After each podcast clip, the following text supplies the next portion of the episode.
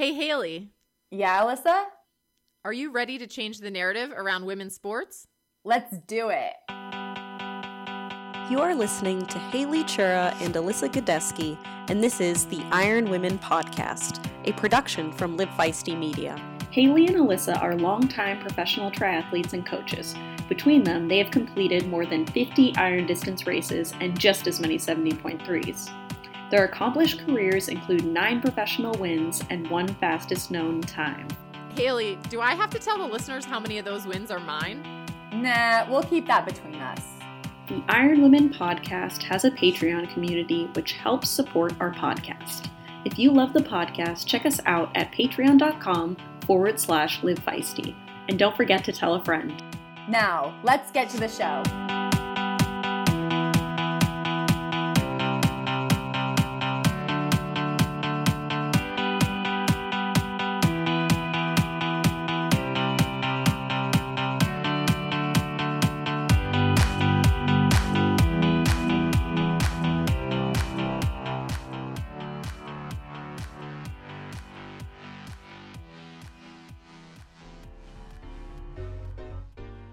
Iron Women is proud to be supported by Form Goggles in twenty twenty. Form Goggles are the only swim goggles with a smart display that delivers metrics like split times, distance, pace, and more. And it's built right into the goggle lens. You can also analyze your metrics outside of the pool with the Form Swim app, because what triathlete doesn't love data? Head to form swim dot com to learn more about the Form Swim goggles and pick up the missing link to your swim bag. Alyssa, what do popsicles, jello, and slushies all have in common? Mm, they all taste like summer? Yes, but also they can all be made with Nuun Hydration Sport Tabs. I have to say, it seems like the perfect way to fully embrace summer while staying properly hydrated. Agreed. If you want to make your own Nuun popsicles, jello, or slushies, head to nuun life dot com and use the code LIVEFEISTY. That's one word with a capital L and a capital F to get thirty percent off your order. Also check out Nuun's new Podium series for pre-workout prime, during workout endurance, and post-workout recover products. That's code LIVEFEISTY at nuun life dot com for thirty percent off. And be sure to let us know about all your summertime tasty Nuun hydration creations. Hi, Haley. How's it going this week? What have you been up to? Alyssa, I think I have not been up to nearly as much as you have, because I hear you did a race this past weekend. I did. We manage, I say we, the um, local trail running club. I don't even think they put it on necessarily, but it's a local race here. Um, the Jarman's International Marathon, which they're like jokingly saying is one of the only world major marathons to have happened this year still, um, actually did happen on Saturday. And I was lucky enough to get a spot. I actually was on the wait list until about a month ago and then came off the wait list, because it's a very small race as it was. So I figured that had some pretty good odds of actually happening. And if you are a loyal listener to the Iron Women Podcast, you will remember back in May when I did the five days of Jarman's, where I did one lap of Jarman's Gap Road two, three, four, five on my own. Um, and this race, like I kind of, I guess, had that seed even planted in my head, because I knew that they do this race, which is five laps of the road. But to make that even worse, they do it starting at noon, the first Saturday in August. And we live in Charlottesville, Virginia. So you can imagine the summertime weather that you get at noon in August is like hell in a handbasket. Is that is that the right?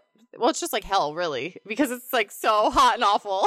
No handbasket needed. And yeah, there there were no handbaskets on Jarman's Gap this year, Haley. So anyway, I got a spot. I wanted to do the run because I figured, one, like what else am I doing with my life? Two, um, it came at a good point where like I would be fit for it.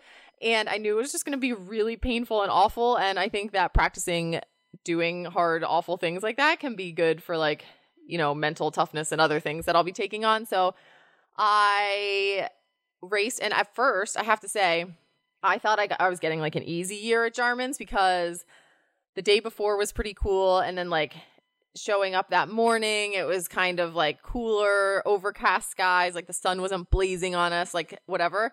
And um, it's a small race, like I said, and they were able to have it by saying no spectators, no crew, no nothing. Like usually you can have friends and family come and people could run a loop with you, whatever. And it's just kind of a fun time. But this year they put a kibosh on all of that.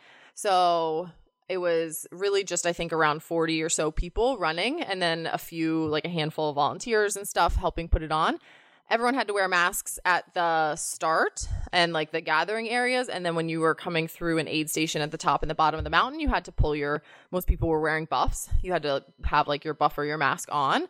And otherwise though, Jarman's Gap is like a generally, it's definitely six feet wide. So there's plenty of room for, it's probably like ten feet wide at least. Um, plenty of room for staying distant while you're running, and people spread out so fast. I mean, you're climbing fifteen hundred feet in three miles. So groups of people definitely were not a concern. And it was super fun, like just to get to see some of the local community I haven't seen in a long time. They also started us in waves, which like waves for a forty person race is pretty funny, but another good safety pr- protocol that I think they, they used. Anyway, I was seated in the, in the first wave, Haley, and it was as if I've never raced before, because I went out like a bat out of hell, like, oh, I'm going to race like this guy today that I've never seen and has holes cut in his shirt to stay cool and like looks like he's Jim Walmsley, like running as fast as he can up this mountain. And I paid for that dearly, Haley. So I said I, I was like a little afraid that we were getting an easy weather year at Jarman's, which was not the case. So we, the clouds on loop three disappeared. The sun came out. It was like blazing. You could just feel the thickness of the humidity. And everyone just like basically was imploding by their third lap. And it was, it was pretty crazy. So, but it was a good reminder. Actually, I finally got the data off my Garmin today to like kind of look at what happened. And it was a good reminder that it's never as bad as it sometimes can feel like it is, especially when it's like the heat that's making you slow down like that. Um, my slowdown factor actually wasn't as bad as I had imagined it to be in that moment, but it was fun. Five times up and down. Um, I definitely did not get faster as I went along, but I did manage the Queen of the Mountain title. And again, as a fun, like local race, this made me really love local racing and want to return, even though as painful as this race is. The tradition at the end of Jarman's is they give you a beer and a cup. And so you pour the beer into the cup and they're like, it's up to you if you want to drink it or not. But then you have to crush the beer can, and then they have like a tool to make a hole in your beer can, and then you put a string through that, and that's your finisher medal. So that was, was like a fun tradition I got to partake in. Usually they said it's Bud Light, but this year they like up the ante a little bit, and it was Corona, Corona, I think regular Corona. And then they also mounted like a can of Corona onto a wooden board for me as my, that's like the, the award. So it was really fun, more than anything, just to see the, the local community and to just get out there and like, yeah, race really hard again. And to just have that like nervous feeling. The noon start time was crazy. I don't have, have you ever had a noon start time for a race, Haley? The Olympic trials. Oh yeah. That was well played. I wish I had like set up that question, but I I was kind of being an ass there, but um I wait, I want to ask about Queen of the Mountain. Does that mean you won? Or that does that mean you oh, had yeah, the fastest yes. rep? Well, so I won, I was the first woman. I was third overall though, Haley. So I beat a lot of men um out there, and they some of them took it better than others, I would say. I could see it um in some of the the um, angst, I would say. I would call it some angst out there as they realized that they were not going to be able to beat me. Um, but I mean, I think that I paid my dues on Jarman's and it paid off for me now. Going back to that noon start, because when you, you've done five Jarman's before, you did it not even that long ago during this pandemic, but I assume you did not start at noon on that day, but you were going in a little more fatigued. How did the noon start? Did it compare? What was your total time? It was a minute slower than when I did it in May. but, but that's just hot weather, like, makes a difference. Yeah, and it's crazy. I mean, the the pacing of it was totally, totally different. Like, I I definitely got actually faster in May as I went. Like, my loops got better. And then here, it was like, I had a quite a big cushion to go under five hours. And I, I did. I got, like, too confident in those early laps because the course record's four fifty-nine. So I was like, I think I can do this today. And I went out so hot, and I had a lot of time in the bank. And my first, my fastest loop was the second fastest I've ever run up Jarman's Gap, which probably in itself like says that probably wasn't a good strategy. And that was about thirty-one minutes. And then my slowest lap was forty minutes. So, I mean, that, that's a big differential over three miles. But I did check out some of the um, Strava data from the guy that won, and his slowdown was like way worse than mine. The men's race came down to only twenty seconds. So that was like crazy to see them like barreling down the mountain, going head to head, like after twenty-nine miles, to see who was going to actually get to the bottom fast enough. So I was, I have to say, I was kind of glad that that wasn't the situation for me. Well, congratulations. And uh, I, I'm glad you, you got to put that fitness to good use, and those men should be honored that they got to run with you and got to be beat by you, because you are no slouch at Jarman's. That is like, I feel like they need to rename that road Godesky's. I have the, um, I have the, you know, like the local legends on Strava now, like if you do certain things more than other people. I somehow I don't have the local legend ascent, but I have the local legend descent on Jarman's, which I actually kind of appreciate, because because someone got a ride down. If someone, yeah, like if someone ever steals that from me, I'll like, yeah, I'll get a ride up and then just run down a couple times, like do it that way. So I feel like that's pretty secure, I guess. But Haley, one other weird part about the noon start time was that this was like, I mean, after a hot race like that, I would want nothing more than to like go to uh, my pool or like an open water swim situation that I've been especially looking forward to with the Form Goggles update that just came out. And I, by the time I like finished and everything else, all of the pool times were gone and it was getting dark almost. So I couldn't go um, test out my Form Goggles open water swimming yet, but I am looking forward to some recovery swimming this week and using those in the open water to check out that new G P S update where you can like see the distance that you're swimming in the open water. Have you had a chance yet to try that out? Alyssa, that makes two of us who have not had a chance. So I did plan to open water swim last Friday. I had like a little going away party at the lake, but there was uh, algae, and it was unclear whether it was toxic algae. I find it, I'm skeptical on it being toxic algae because it's like sixty degrees. Maybe someone can write in and let me know. Can there be, can cyanobacteria live at six in sixty degree water? I don't know, but I had also already swum that morning. And so I was there mostly to socialize. So I went in the water. Um, I didn't, wouldn't really call what I did swimming. And I had planned this week to, um, do like my five K open water swim in solidarity with my friends who are swimming in, in, uh, Georgia, but I got to check on this health department testing and see what they say. Cause I, yeah, don't need to get sick right now, but I am excited. Eventually it will clear up and it will, uh, I'll be able to get out in the open water and try that new update with the Form Swim Goggles, because I, um, I'm excited about it. Like the idea of having that metric right in front of you. Cause I feel like when you're swimming in open water, it's always like, you feel like you're not moving at all. And so yeah. It might be kind of nice to have like something right in front of your face saying like you are making forward progress.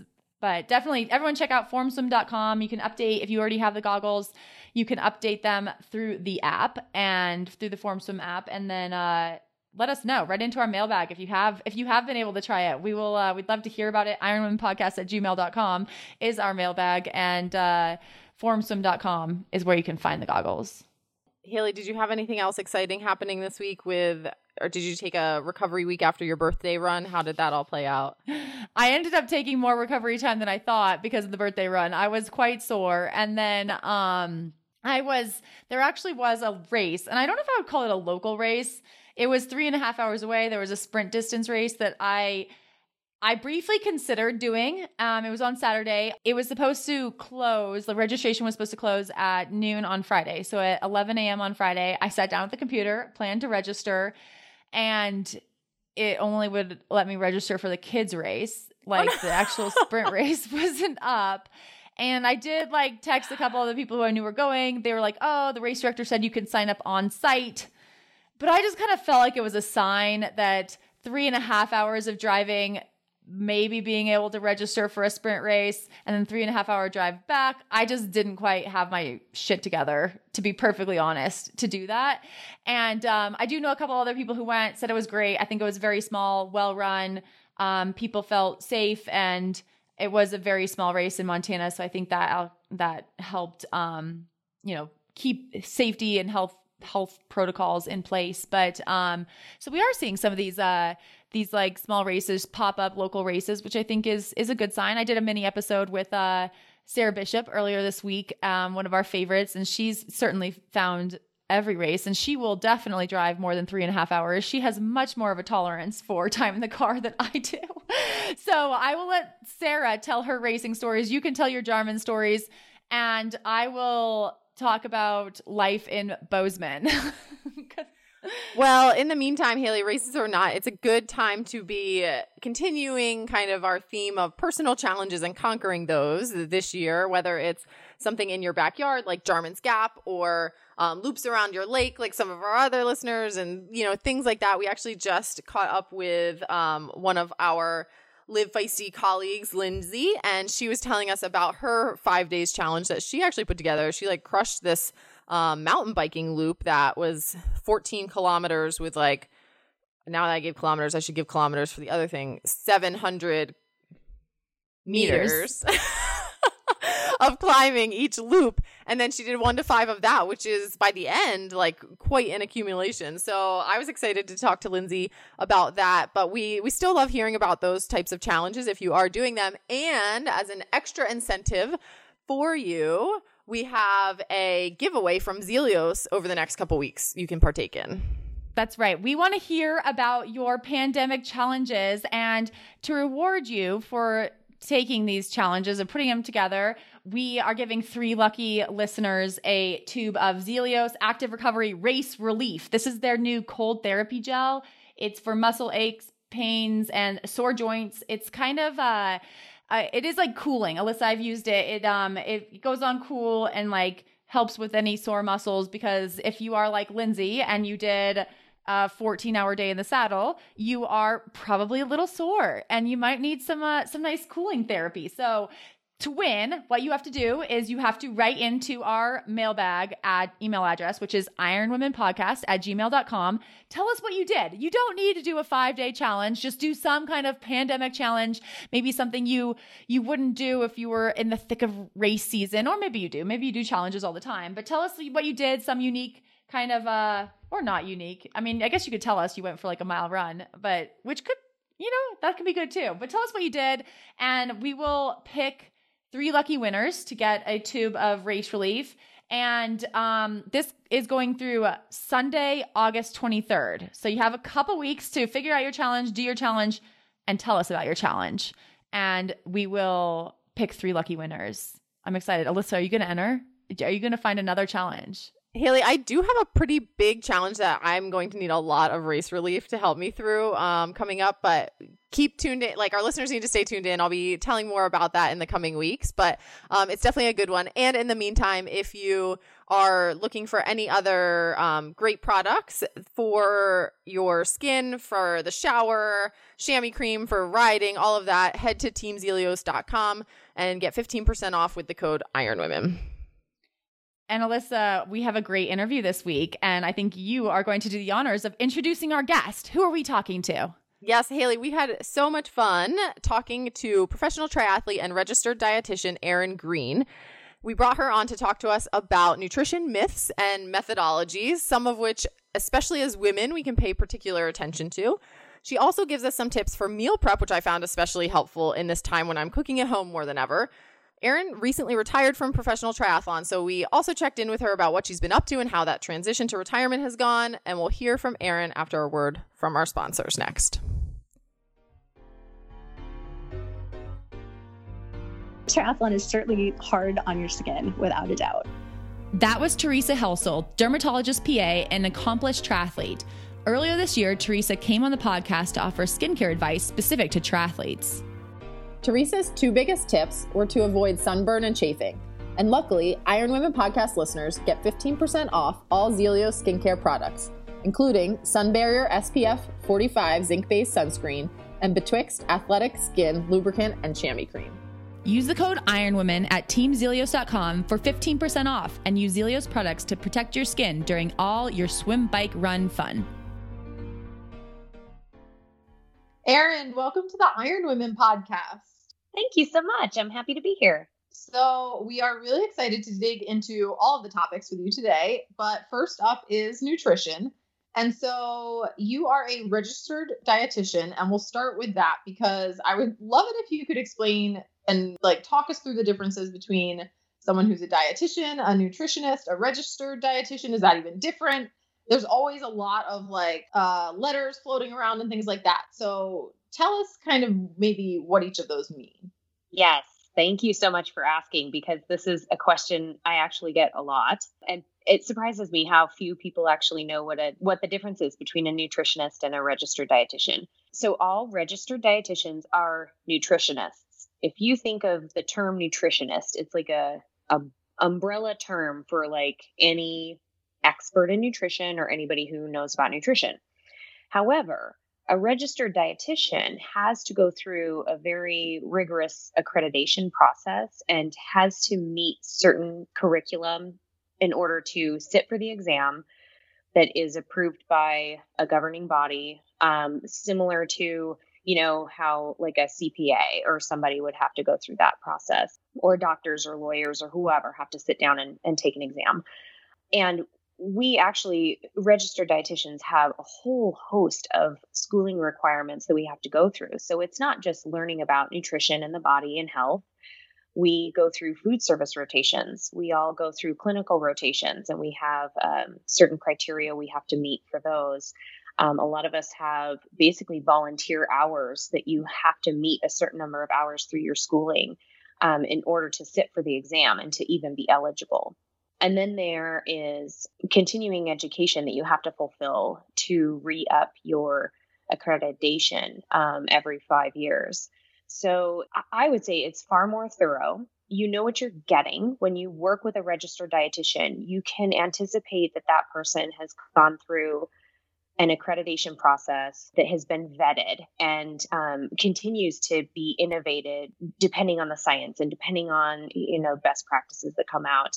And we're a very connected community. So registered dietitians are awesome at networking and sharing ideas and keeping up on the research. Whereas a nutritionist, you know, somebody can call themselves a nutritionist and you can't really be sure what kind of schooling they've received to call themselves a nutritionist, or, you know, what kind of credential criteria they've met for that. I've met a lot of people who are nutrition experts who aren't registered dietitians, and they know their stuff. But you really have to kind of dig in and talk to them and, and find out where they got that experience and that schooling.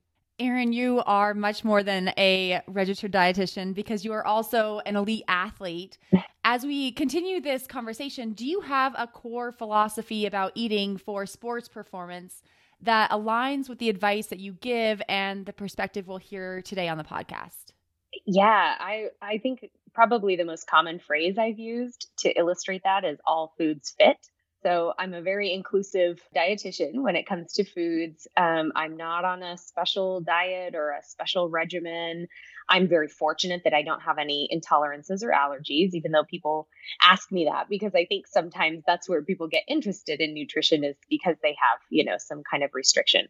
I'm very moderate in my approach to to diet, especially when I was racing professionally. I was very protective about the timing of nutrients, what kinds of foods I put in my body in terms of what I knew my body needed, not in terms of like, oh, this food is good, this food isn't. I don't believe there are any good or bad foods. Food is food. And it, there's a lot that goes into it besides just the nutrients you put in your body. So I, I like to talk about, you know, the satisfaction factor and um, family traditions and, you know, maybe individual preferences and, and what's even available to people. You know, you have to get creative there. So. And Erin, every day on the internet, obviously, like you can go onto Twitter and you'll see a ton of headlines and articles. It seems like every day telling us, like, one will say to eat carbs, one will say to avoid carbs, one says high fat's good, one says salt is the enemy. All of this information is out there. I also feel like every article I look at has like some kind of study, right, to prove it. And so when I was looking at your website, it said that you use evidence-based guidelines. And so I guess I'm just curious kind of what that means and why is it that that is how you construct your recommendations. So does, you know, like, are these the same yeah. evidences that are found in all of these articles we could be finding on the internet? Like, what does that mean exactly? Yeah. Oh, that's a really good question, because you're right. There's a lot of different types of evidence, right? So we have, you know, the peer-reviewed research, and then you can you can get into the hierarchy of um, studies and, and their validity and all that stuff. And then you can talk about anecdotal evidence, right? So like your neighbor says, oh, I tried this new diet and it really worked for me, or your coworker. Um, you can talk about, you know, experiential evidence. So your own experiences and how you get to know, you know, your relationship with food and, and what works for your body. When I say evidence-based, I really take my understanding of the science available and the literature. So a lot of this is not just peer-reviewed literature, but the different recommendations from various governing bodies and how those recommendations evolve. So nutrition's an evolving, evolving science. And if you, you know, ignore the the new studies and science that's coming out, you're going to get behind very quickly. So it's kind of taking this wide body of evidence and then making recommendations for the individual. I think a lot of times when you see one or two studies, like be wary if you read an article that says, this study showed, or this study proves this, or one study out of, you know, maybe it sounds like a, a very prominent um, university or or group. That's just one study. How many people did they look at in that study? What kinds of parameters did they use? You know, unless you have that very scientific mind, it's really hard for the layperson to just go in and dig into these studies and understand, you know, is this strong evidence or did they cherry pick the results and kind of leave out other results? And also the way the media spins this stuff. I mean, I could probably Google search something to support any argument I wanted to make on nutrition, you know, so I could go on and be like, oh, carbohydrates for fueling exercise, you know, and search it and you'll find a whole bunch of stuff that supports your, your theory. The difference is looking at the other side of things too, and really digging into that evidence and also work with the individual. I mean, I'll, I will work with people based on those recommendations that are very broad. And then we start working down to the individual level on that. Okay, so I think this is a really, really interesting topic because I think last year when we talked to Christie Ashwanden about recovery, she talked about how she did her own study on beer in recovery and then realized that she got this result where it said beer helped women recover faster after exercise but didn't help men. And then she was like, you know what, like look, taking a step back, looking at her sample size, looking at how they ran it, like it was, the control was very obviously not beer, like all these kind of things. And it was very interesting. So I think that's what you're saying about this. And, and so it, it sounds like what you're saying is this is the value of working with a registered dietitian, because you can kind of help kind of get through those weeds and figure out, yeah, this is a true study, but it does not apply to you because it was all done on men over sixty-five.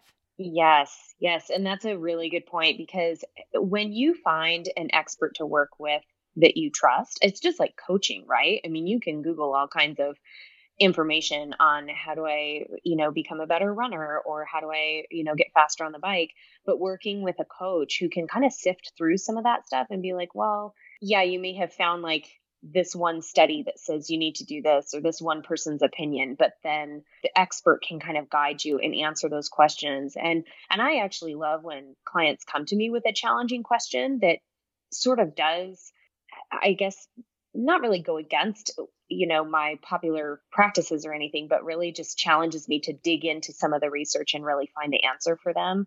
I mean, that's what I went to school for too, is to be able to read that, that research and find the answers and translate that to uh, recommendations for people.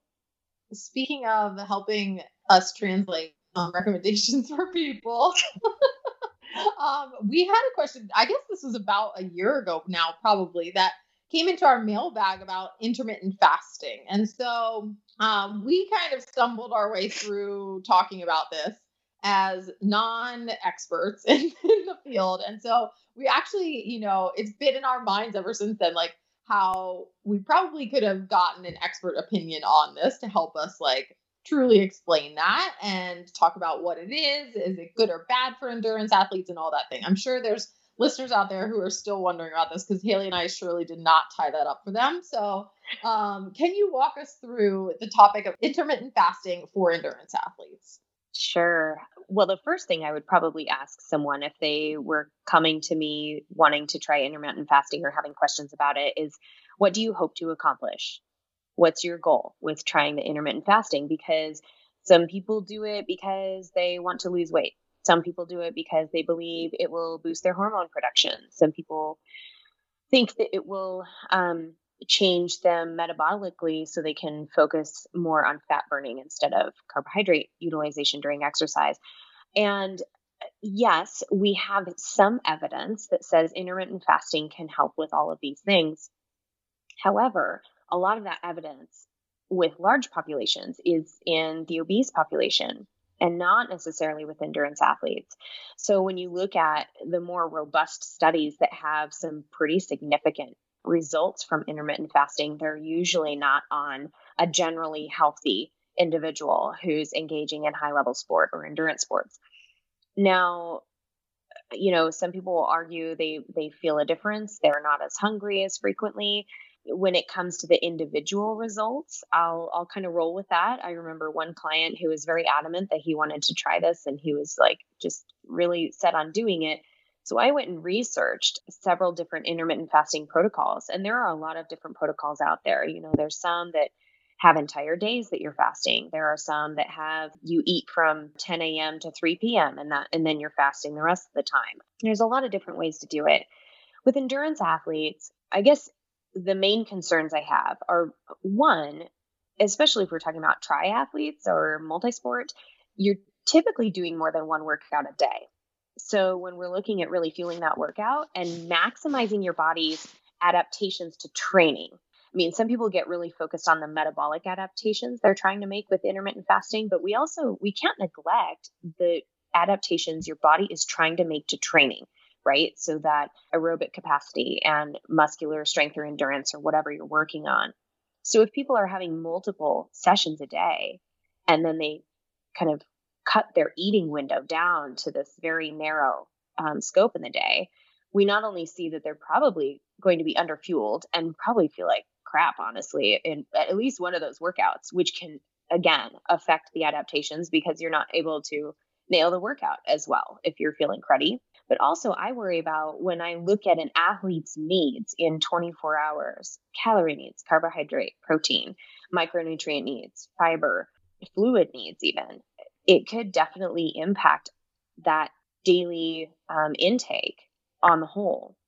So if people are cutting down their eating window to a certain amount, um, even if it's a pretty, you know, I've heard of some pretty, I would say liberal intermittent fasting protocols where, you know, you basically just delay breakfast and you don't eat until like eleven a.m., but then you just have a regular eating day the rest of the time. I still am not, I'm not convinced that the benefits are worth the trade-off, because what we tend to see is even if there is a very slight metabolic shift where the body is relying more on fatty acids and, and sparing um, carbohydrate, that hasn't been equated to improved performance. So we might be seeing these biomarkers shift, but you don't necessarily see a performance benefit. And so then we have to look at, well, what other trade-offs are we are we giving up? You know, my my client I referenced earlier really wanted to have family dinner and a beer after his mountain bike rides in the evening. And so he he like was very conscious of, I enjoy these parts of my life and it's important for me to be able to like have my mountain bike ride and my beer and enjoy things. And so his fasting window was earlier in the day. I think that the important point there is that we're all human beings and you have to look at how the eating experience ties into the rest of your life too. It's not as simple as just taking nutrients and finding a specific time frame or a specific protocol to just stick them in. You know, the eating experience is, is very different. So I do worry about food relationship, you know, possible disordered eating, that possible mindset that more is better. And so some people will fast for entire weekends or something like that and, and kind of do some crazy stuff. And for women, the effects can actually be worse than, than men. I don't know if you want me to go into some of the gender specific stuff, but I do want to get into that in a little bit, but Um, first of all, thank you for answering that because it has haunted me for more than a year. But fasted workouts in general, like how do you feel about that? Like if you don't have time for breakfast before getting out the out on the road for a run, is that bad? That's a great question. I think it really depends on the person because so, I mean, I can tell you my N equals one story of me. I tried it uh, with various either with a, a swim workout or a bike workout or a run workout. And in my experience, I swam like complete crap if I didn't eat just a little bit, have a little bit of carbohydrate before that workout. I mean, we're talking like a, a ripe banana. I mean, it was so easy and, and simple.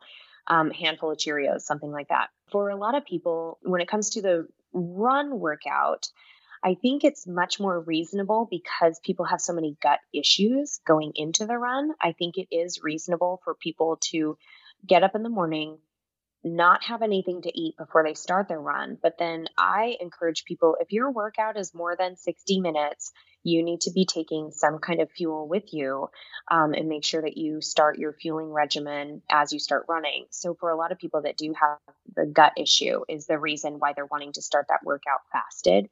I would probably say take a little sports drink with you, take, you know, whatever, some chews, something that's easy on your stomach or that, you know, you can digest, and just start kind of, I don't know, half hour into the run, maybe take a little bit of carbohydrate and just kind of start getting that into your system. I don't encourage or, um, you know, actually it's very tricky to find ways to, with multi-sport athletes, to try and find ways that they can do a workout fasted, because they often have two-a-days or even three-a-days, depending on the day. Um, so then you'd have to get into like the intricacies of how do we plan these meals and meet your needs and get the protein you need for this and get enough calories and have a fasted workout so you can't eat this many hours beforehand. It really becomes very complicated. In triathlon, you hear the the saying that nutrition is the fourth discipline, right? And so that's probably true for not only fueling during racing and training, but also like literally everyday life, fueling and eating.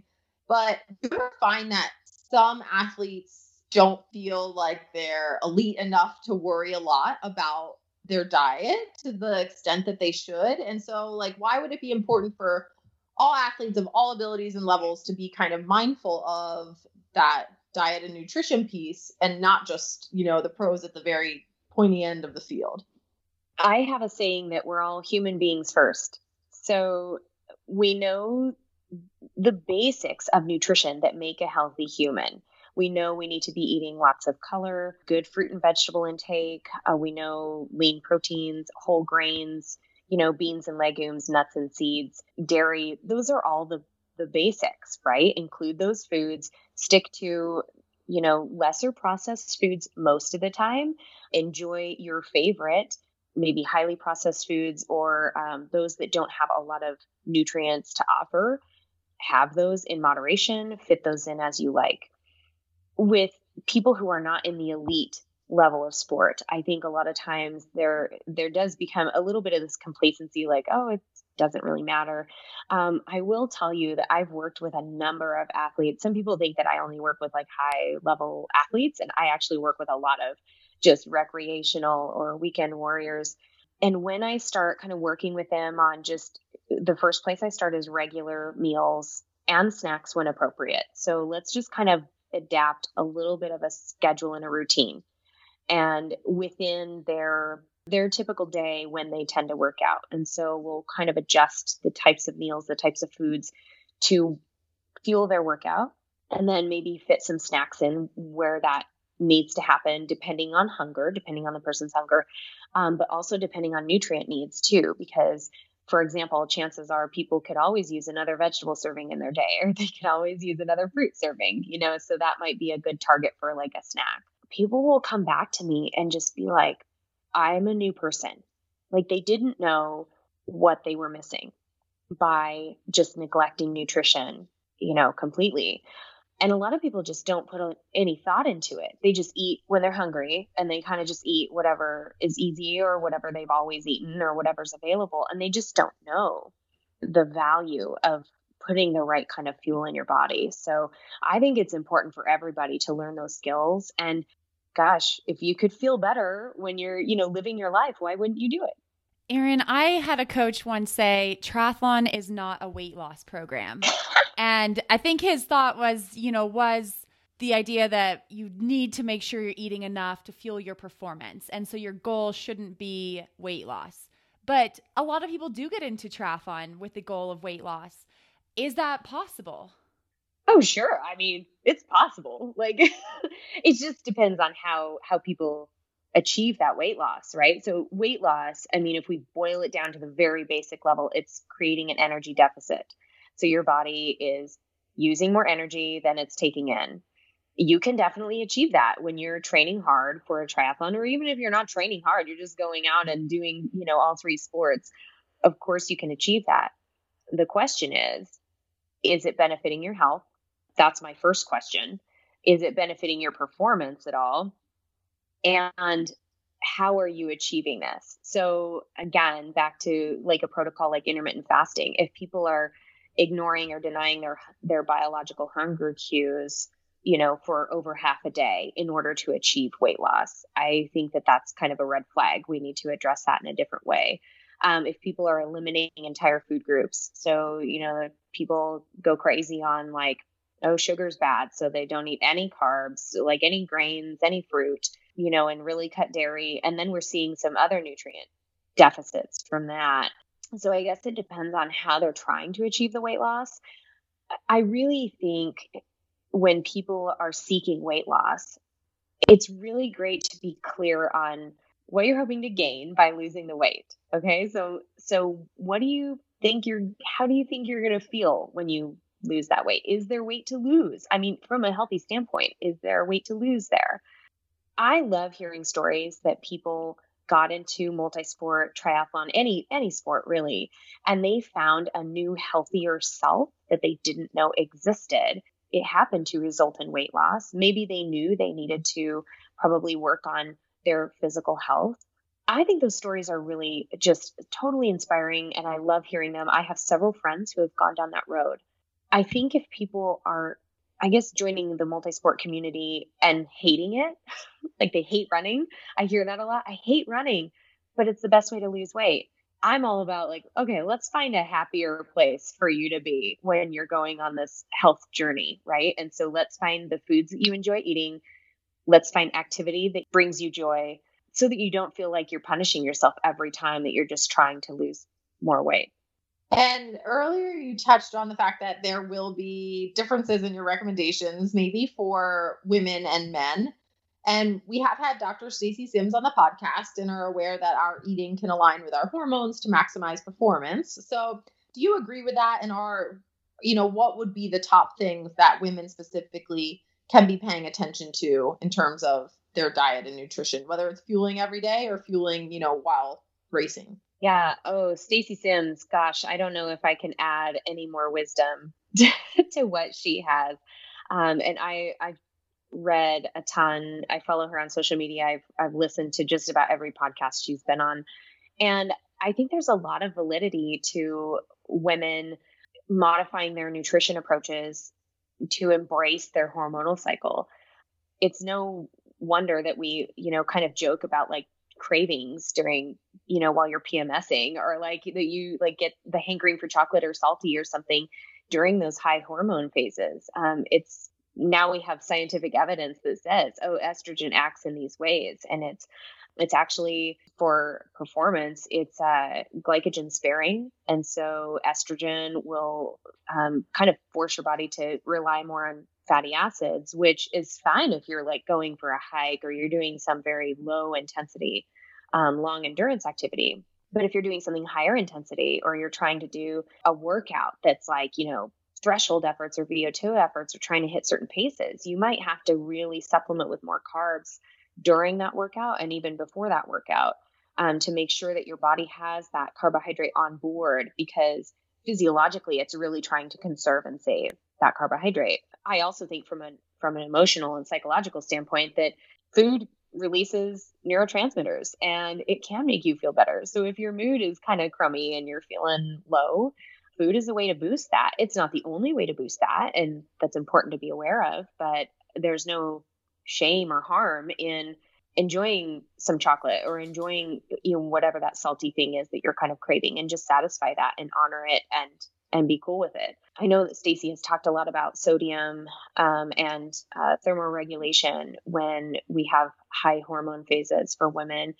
Um, and that's something I actually experienced myself the hard way. I think the last year, so the last two years that I raced pro, I had my period, day one of my period, every single Ironman I did in twenty eighteen. I know. I see your guys' faces. It's like tragic.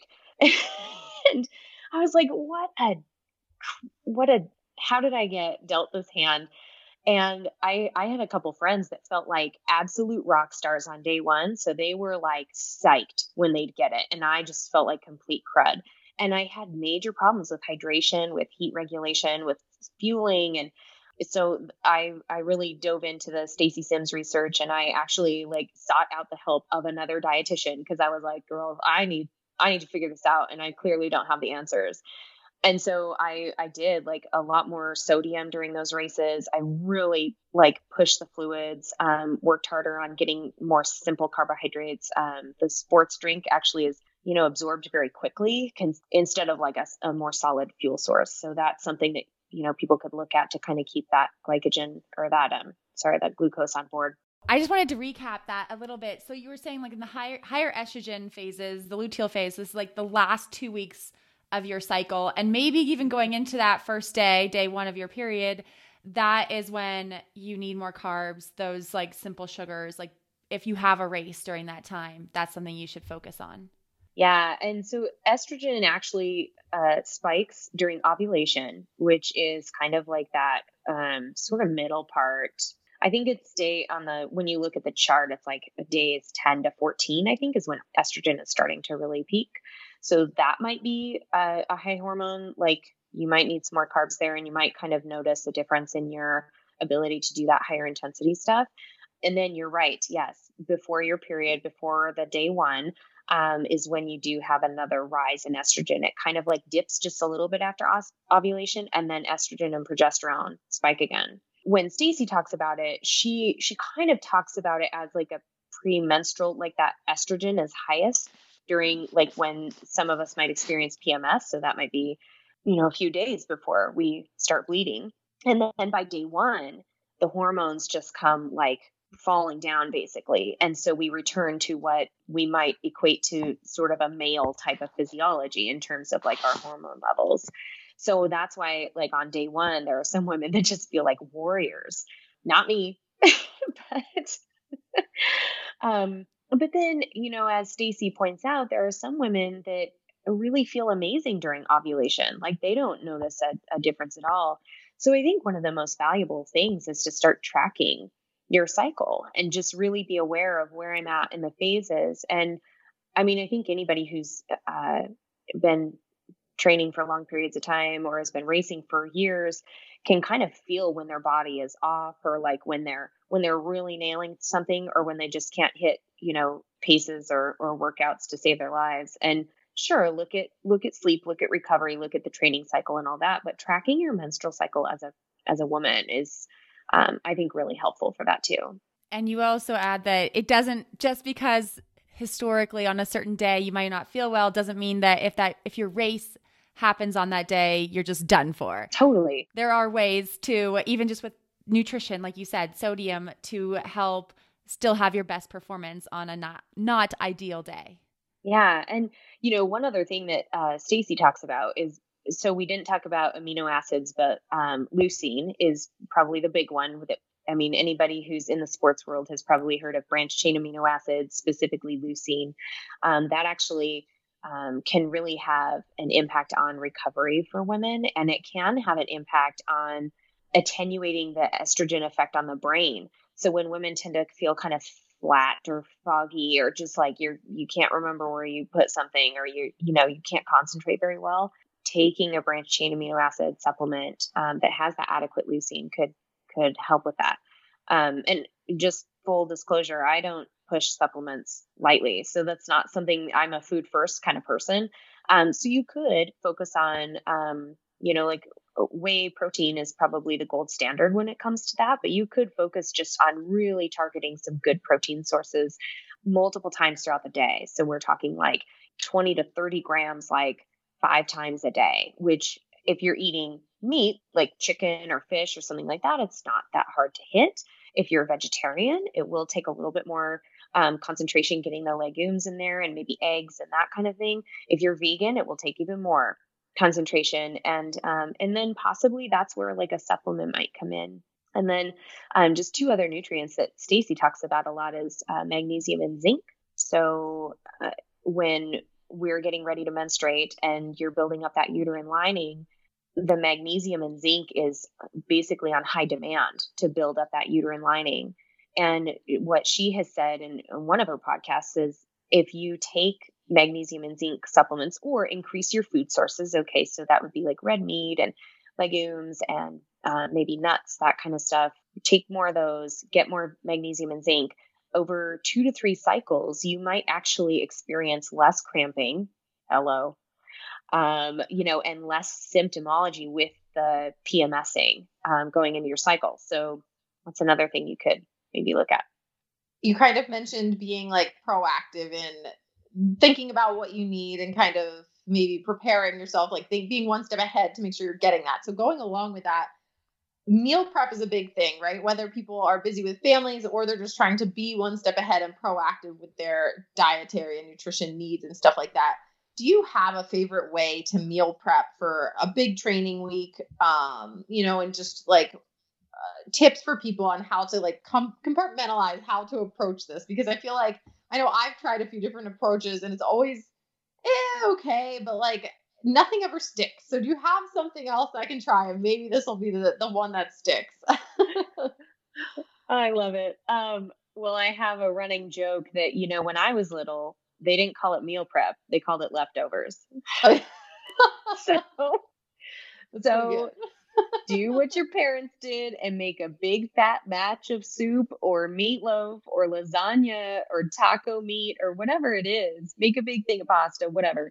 And have leftovers. I mean, it does not have to be this Pinterest-worthy, fancy, schmancy, new, you know, with garnishes and drizzle of this and that and these, like, I don't know, nuts that they gather in the rainforest that have all these great, like, advantages. Like, it's, I mean, you guys, the food world has gotten so convoluted.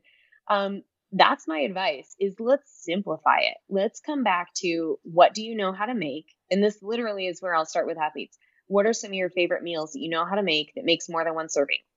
And we'll go through that. And we'll usually come up with a list of ten meals. Okay. So now plan on making at least one of those meals every week. So you get to pick from this list of ten. I mean, that gets you through over a couple months worth of not having boredom, the same thing over and over, right? So then you kind of go through that and you could reasonably fill in the gaps with, you know, sandwiches for lunch, um, eggs for, for breakfast or for lunch, very simple kinds of snacks and things, you know, getting that stuff on board so that you can fill in the gaps. Something I will personally do is get rotisserie chicken, and my husband and I will just, one of us will stand there in the kitchen and just take it all off the bone and put it in a container. We'll eat some for dinner that night that we got it. And then the rest of the week it's used for salads and sandwiches and tacos and, you know, you name it. I like make, making huge batches of beans in the Instapot. So it could just be cooking the beans plain so that you can add them to salads. You can, um, you know, put them in wraps and different things. Or I might make like, uh, you know, a spicy black beans or, or make a soup that has beans in it. Um, one, because it's another protein source that, you know, I think sometimes we get so reliant on animal protein sources that we tend to neglect beans, lentils, even tofu and, and tempeh and some of these others. So finding ways to kind of vary your protein sources, and beans, just, you can cook a huge batch and use them in so many different ways. What else do I try to make? I'm trying to think of any others. Is that helping you at all, Alyssa? For sure. Or? No, I like that approach because it is, I do get, I mean, hook, line, and sinker all fall into the Instagram wormhole and be like, I got to find my like rosemary and thyme and be like, brushing, like I don't have my brush to like brush on the olive oil. I'm using a paper towel. This is a disaster, you know, and like, yeah, my head goes there instead of, like you said, think leftovers, think one meal and then like stretch that, right? And fill in the gaps. I love that. So I'm definitely yeah. gonna, I can try that. Yeah. And then the two components that I usually find people have, people struggle with are protein, because if you think about most proteins, they need to be cooked. They need to be prepared and seasoned in some way. And then vegetables. Because again, they need to be prepared. I mean, fruit is super easy. You just, you know, basically peel it and eat it, or don't peel it and eat it. And it's easy. Mm-hmm. Um, you know, grains are very easy to find and to eat. And so it's easy to get like bread or tortilla or, you know, even just some instant rice boxes. People tend to, you know, or pasta, those cook really quickly. And so they're not hard for people to fit into their diets. And then dairy, of course, is very easy, doesn't take any prep either. So the the protein and the vegetable sources are the two places I'll usually start for people to kind of just think ahead a little bit. It doesn't it doesn't take much, much time to prep that stuff. Keep it simple. Erin, we do want to shift gears a little bit and hear about your athletic background, because you did recently retire from professional triathlon. You raced Ironman Arizona in twenty nineteen, which I read that and I'm like, that wasn't that long ago, but it feels like so long ago. But how has that transition been going for you? Oh, it's, it's good. Don't take that sigh as a bad thing. I think because it's hit me in so many ways that I didn't expect. I actually decided I was going to retire in December of twenty eighteen. Um, so I went into my twenty nineteen season knowing this, this is it. And there were a lot of factors that went into that decision. Um, I'd been a pro for six years and, you know, now I'm thirty-eight. I was turning thirty-seven at the time. And I was just like, you know, it just feels right. Like, I feel like I have had a great experience. It's been totally enriching. I've gotten to see some really cool things and meet cool people. So I just felt like there was another phase of my life that was kind of knocking on the door and inviting me to, like, you know, come try something new. So twenty nineteen was a really interesting season. My, I remember having a conversation with my coach, and she was like, Marilyn Chakota is my, was my coach for the last two years. And she's like, I don't want you to have one foot out the door here. Like, we're, if, if you want this to just be like a fun year and you don't really, like, you know, care too much about results, we can do that. But if you really want to give it your all on your last year, let's do it. So I did. And thank goodness I took that conversation to heart, and I gave it, like, every time I, there were a lot of workouts that were harder for me than they were in the past. Like, that, that mental engagement just kind of started to wane, and I just wasn't sure that, you know, I really wanted it as badly anymore. Um, But I gave it everything anyway. And I'm so glad I did, because I felt like I had the total closure that I needed going through twenty nineteen, knowing that, like, every race I did was like, okay, you know, your, your days are limited in this space, like, experiencing this and being in the good and the bad and the everything in between. Right. And now look at where we are, where I don't know what I would be doing mentally if I was trying to make this my last season, because it's so painful for so many people that have that desire to race, and all the races are, are gone.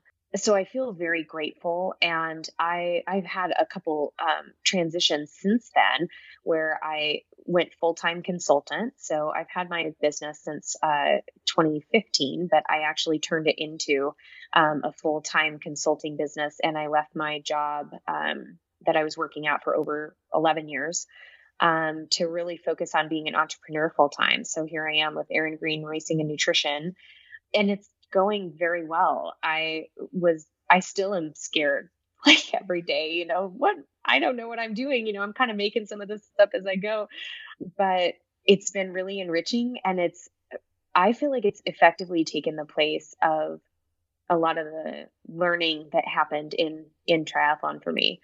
Um, now that's not to say that I still don't have that competitive desire, because I think it's still there. I had gravel races on my calendar, actually, that I was going to do this year. And I was really gunning for that. And of course, you know, there's one that I'm kind of holding out hope that might happen in October, but I'm kind of doubtful. I have started feeling the desire to race and to do something, do something epic or do something really challenging. I've felt that starting to come alive in me again, which is really cool, because it shows me that that's always going to be a part of me. And just because I decided to say farewell to pro triathlon doesn't mean that I can't do all of these other cool adventures, um, mainly with my husband, which, bless him, he was like full on supporter and on, you know, kind of on the sidelines and like following me around to races for years. And now he has an adventure buddy. So it's been really fun. Do you feel like your time as a professional triathlete and like the managing uncertainty and nerve and like putting yourself in these situations where we just don't know how the day will end up, like season after season, right? For six years you did that. So do you feel like that gave you confidence you might not have had otherwise to go and be an entrepreneur and leave that job you've had for eleven years? Oh, totally. Totally. I mean, there's so much that I've learned to process and that I've matured. Um, of course, I used to say, oh, I've matured so much as an athlete. I've matured, you know, I've learned so much. I can handle stress better. And, you know, you, you can talk your way through things. And it took me, I think, until like last year and maybe a little bit the year before, realizing that, whoa, this has changed me as a human, like as a professional, um, as a wife, as a friend, just the way I can view, like you said, whatever the day kind of throws at you. Um, and that's super cool to be given that gift through something as, you know, meaningful and, and as exciting as uh, pro racing and triathlon. So um, yeah, and I, I still will use a lot of the lessons that I learned through triathlon in my daily life, like time management, you know, and like, like I'll be thinking through kind of transitions in daily life. Erin, you also co-host a podcast called Middle-ish. Can you tell us about it? Yeah. So Middle-ish was um, basically born out of a friendship that I have with Michael Gray. He's a personal trainer. And we, to be honest, we've only been in the same room or spent time together in person, like maybe two or three times in our lives. But we've known each other for, um, I guess it's been over ten years. And he, he, our philosophies jive. And he kept kind of reaching out to me and saying, we should collaborate on something. Like we just have... We crack jokes together. We have good chemistry. Like we kind of believe the same types of principles. Let's do this. And it just so happened. So he moved away from Ontario, Oregon, which is very close to Boise. He moved to Texas last year. And it just so happened he reached out literally two weeks after I left my job and went full on entrepreneur. And he was like, hey, I don't know what your schedule is like these days, but but I'd still be willing to work with you on something. And so we just started calling and talking every week and kind of just talking through this, like, what are the possibilities? And he threw out a podcast and we were like, neither of us knew what, how to do a podcast, what, how are we going to do this and the equipment and whatever. And we just started kind of ticking boxes every week. We'd do a little research. We'd um, get a little closer. We'd come up with a logo. We'd come up with a name. Michael did all that, by the way, the logo, the name, like everything. He's, he's awesome. Um, and we really just wanted to approach it as uh, moderation in all things. So let's talk about not just diet and fitness, but, you know, we've talked about um, building routines and goal setting and body image. And I mean, there's a lot of things that you can really take kind of a, a middle-ish approach to. And that's our, that's our shtick. I love that it's an ex-Ironman pro triathlete that is like touting her love of moderation, because those are things you definitely don't hear going, you know, hand in hand too often. Um, but Erin, thank you so much for taking the time to chat with us today and share your expertise. What is the best way for our listeners to find you and to reach out? Well, you can find me on social, um, Erin Green on Facebook. I'm at M F E G on Instagram, and Um, I'm not very active on Twitter, so it probably wouldn't help to put that on there. But my website is erin green racing dot com. Is the M F, does that stand for what I think it stands for? Yes. Yes, Haley. And I I married into that name. So my husband was M F M G before I married in and got M F E G. And it just stuck. I mean, I can't even, I can't even claim, claim notoriety for that one. After this conversation, I think it's well-deserved, well-earned, well-worn. Um, thank you so much, Erin, for coming on and sharing so much wisdom today. We really look forward to more Middle-ish, more Erin Green, more M F E G Instagram posts. Thank you. Thank you so much. It's been a great conversation. The Iron Women podcast loves Goodr sunglasses. They're made in recklessly fun colors and come in styles that actually look good. My favorite is Flamingos on a Booze Cruise. They have translucent pink frames and teal lenses that add a pop of color to all my workout clothes. Goodr sunglasses are no slip, no bounce, and polarized. I raced in a pair of Goodrs at the U S Olympic Marathon Trials earlier this year. Goodr is generously offering our listeners nothing, nothing at all, Goodr sunglasses start at only twenty-five dollars a pair, so no discounts are needed when they're already the most affordable performance shades on the planet. Go to goodr.com forward slash feisty. That's G O O D R dot com forward slash F E I S T Y. Check out the Live Feisty curated collection or pick up your own favorites. Look good, run Goodr.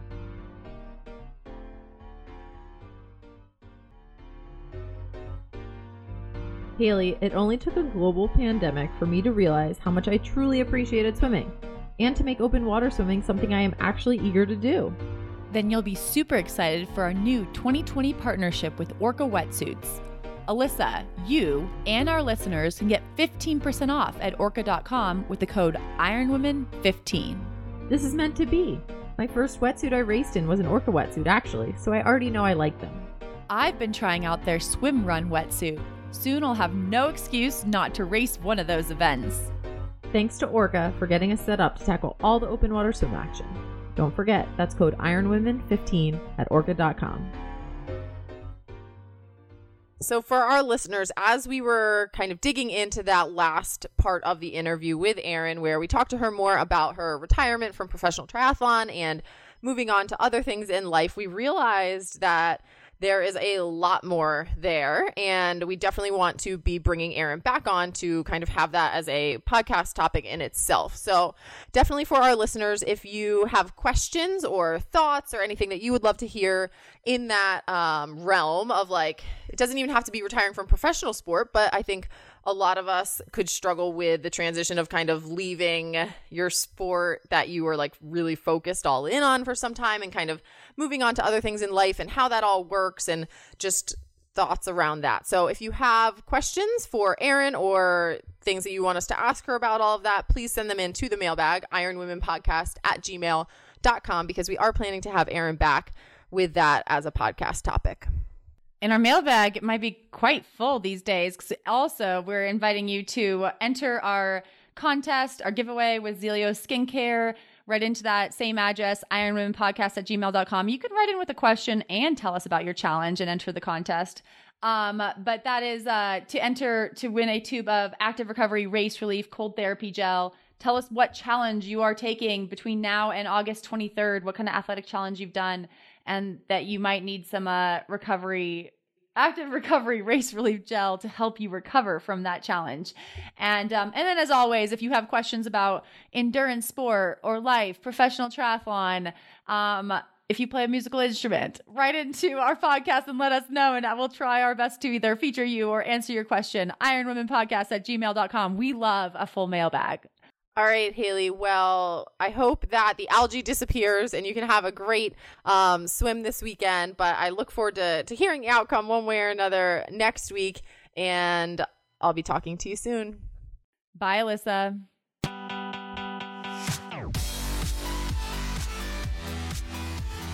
You have been listening to the Iron Women Podcast, hosted by Haley Chura and Alyssa Godesky. Iron Women is a production of Live Feisty Media and is edited by Taylor Mahan Rudolph.